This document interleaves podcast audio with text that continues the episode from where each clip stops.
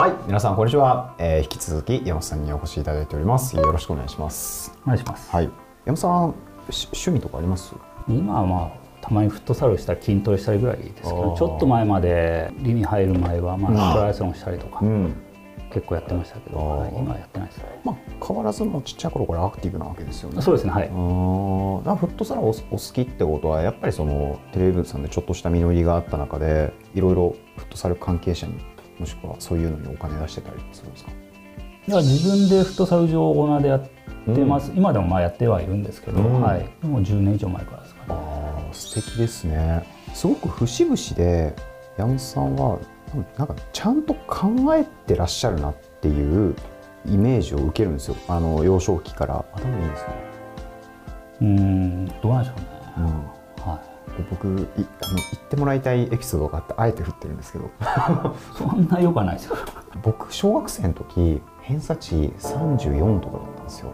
これはよく覚えてて一番最初の模試受けて。はいはい。はい。山本さんいくつだったんですか？小学校偏差値中学とかはなんはか平均68ぐらいですかね、ああすごいですね。ちっちゃい頃から結構本読むのも好きだったみたいな。本は読むのは好きでしたあねーまあ好きで読んだのは推理小説とか全部読んでたりあーでもそのあとは歴史関係とかそれはずっと読んではいたんで、あはーなるほど。この未知な感じはやっぱそこから生み出されてるわけですい、ね、は本は読んでましたね。ああ知的好奇心あとは学習し続ける習慣みたいなのを持ってたわけですよね。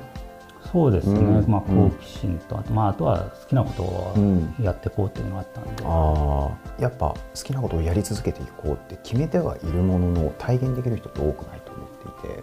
でもそこに本能的にそうしようって言って実現されたのが、まあ、テレビさん辞めて自分で作られたところからですね、2006年ぐらいから。そうですね、うん、でまたその1年後当時立ち上げた会社を残しながら、まあ、ホロスプランニングさんにはい入社されますと、ここはあの保険の乗り合い代理店をしていて、まあ、将来的にちょっと IP を目指すっていうところもあって、まあ、一応心理学とかのスクールででやるところだったんですけれども、うん。まあ、そこで自分自身もちょっと金融お金回りももう少し勉強したかったんで、経営企画として入りましたね、うん。うんと同時にグロビスさんにも入られましたと。そうですね。これはあの結構何か意図があってのことだと思うんですけど、グロービスはテレウェーブでうん。一応それなりに組織とか経営っていうのはうん。体感してきたうん。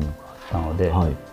それをまあ体系的に学んで一度棚卸ししてみようと、うん。そういったところから入学しました。ちょうどあの専門職大学院ができた時期だったんで、はい、はい、実務だけでなくそこに、まあ、アカデミックな要素も付け加裏えて付けの方ですよね。はい。うん。キャリアの整理整頓時期だったわけですよねきっと。クロスプランニングさんからグロービスさんからドジェーでそうですね。の約2年、一旦わーって広げたものをちゃんと、まあ、アカデミックな根拠とともによいしょってしまいに行ったこの2年間。こういうキャリア作られてる人ってほあんまりいないかなと思っていて。その辺にすごく山本さんの戦略能を感じます僕そこからまあその2008年で、まあ、また自分でいくつか会社やられてで、まあ、はい。いろんな事業をやられてリミックスポイントさんと縁があったのが2016年。そうですね。1617年ぐらいですかね。まあ、それもちょっとあのテレウェーブの先輩関係で依頼されてなんで、はい、そこで全部つながってはいるんですけうど、ん。ちなみにどういうきっかけだったんですか？その何を依頼されて？まあ、当時僕神戸とか大阪行ってたんで、うん。まあ、大阪支店のはい。立ち上げの部分だったり、うん。そこからですかね最初は。うんうんうん。業務委託的に関与してって感じですね、この5年間いろいろあったと思うんですよ、はい。リミックスポイントさん。苦しかったというか。まあ反面裏返すと楽しかったことかもしれないですけど山本さんの中で一つ挙げるならなんかどういうまあ会社全体で言うと流出事件。うん。から3年はもうずっと赤字でしたから。あれはが2018、9とかですいか？そうですね。はい、うん。3年ぐらい前ですね。うん。その時はちょっとあの子会社の方の社長をやってますんであまり全体っていうよりはその会社自体はいの再建をしなきゃいけなかったうので、その 2, 2年はずっとそこを集中してましたね。そこにはなんか関与があったんですか？はないですね。なるほど。な、はい。じゃあもう同じグループの子会社社長として横で見てたって感じですね。見てたって感じですあね。あ大変そうでしたかやっぱ責任者も結構変わってますからね大変ですよね。りうんうんうんそうですよね。今はその僕からするにすごくこう社長の小田さんの懐刀みたいに見えるんですよ。はい。すごく。なかなかできることじゃないのかなと思っていてなんかどういうことを大切にしてきて今があると思われますか？全体見てうん。足りない部分をやってるようなイメージなんで,、でうん。彼の良いところは良いところうん。飛び抜けてるんで、うん。そこを生かすような組織を作れればいいかなってあ反対に僕は組織とそういうところは専門領域なんで、なんかその組織づくりにおけるハードシングスみたいなのをもしあれば一つ勉強させていただきたいんですけど。子会社再生の時はやっぱり半分はもうやめさせてますからね。当時市場もまだ良かったんで、はい。僕はいけるんで前向きに辞めてもらってっていう。う、んちょっと前社長のところが割と超人をあどんどん入れてですねなかなか厳しい状況。ーなんかそこもうちょっと解像度高めたいんですけどその当時のジャービスは状況としてはどどういう状況だったんですか？ホテルの企画設計デザイン、うん。さらにオペレーションもやっていくという未経験の領域、うん。まあ、そこはインバウンドと旅館業法改正というのがあったんですけども、でそこで当時の社長はあのホテル業界未経験の人をどんどん採用して、うん。今までないものを作りたいっていう、はいまあ、理想は高かったら素晴らしいと思うんですけども、ぱりワークしてなかったんで、うん。外部の関わりじゃ何もできなかったんで、うん。もう自分で言っても自分でやるっていう話をして、はい。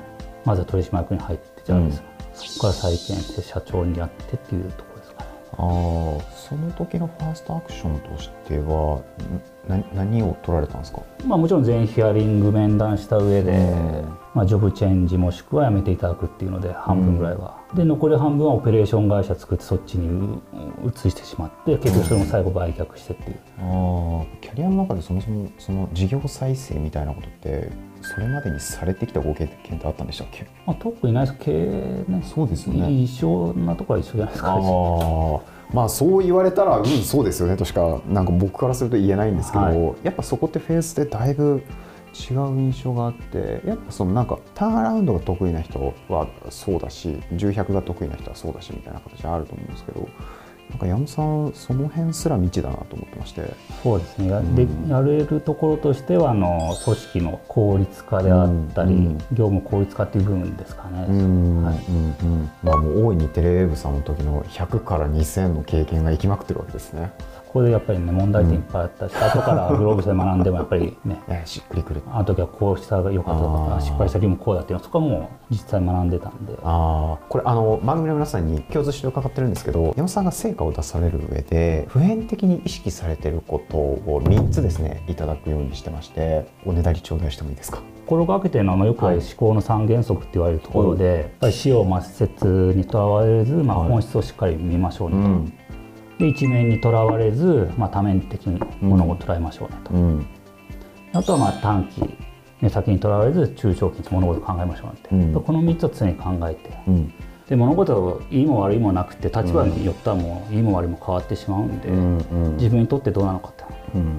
そこが大事かなと思います、うん。だからテレウェーブなんてもう、はい。世間一般にはもうブラック会社ですけども、うん人によってはめっちゃいい会社で、はい。それはなぜかっていうと、うん。やればやるだけうん。もちろんお給料インセンティブもらえますし組織もどんどん上上がれてマネジメントを経験できるし、うん。それは若いうちからチャンスがいくらでもあると、うん。新規事業もできると、うん。こんないい会社ない、うん。人によってはめっちゃいい会社ですよと、だ人によってはもう朝から晩までテレアポやらされて営業生かされて数字分かったら詰められて、もうブラックだと、うん。でもそれって自分自身はどうなのかってところなんで僕はすごいいい会社でした。やっぱり日々なんとなく漠然と仕事をしてるとこれが自分にとって何なのかっていうその意味定義づけみたいなのってあんまりしてないなと思っていてそこを定期的に立ち止まって振り返って落とし込んでみるっていうのはすごい大事なんですよね。と山さんはそういうのって意図的にしてたんですか？いやしてないですよ。あじゃあそその辺はやっぱ天才肌なんですね。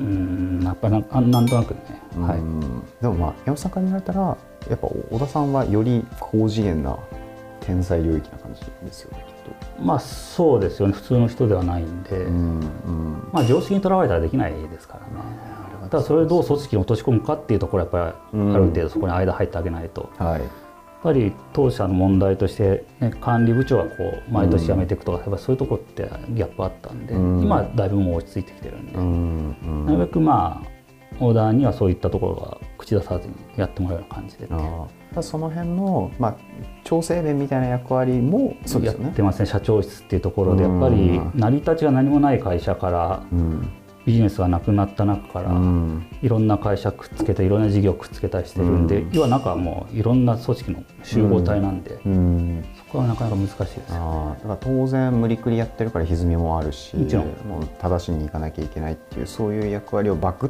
と今担われてるわけですよね。はい。あー。最後に矢野さんなんかあのメッセージをいただいてもよろしいですか？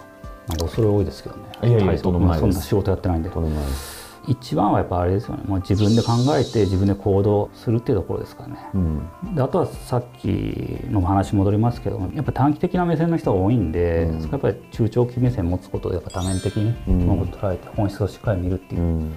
そこはもう本当ベースかなと思ってます、ありがとうございます。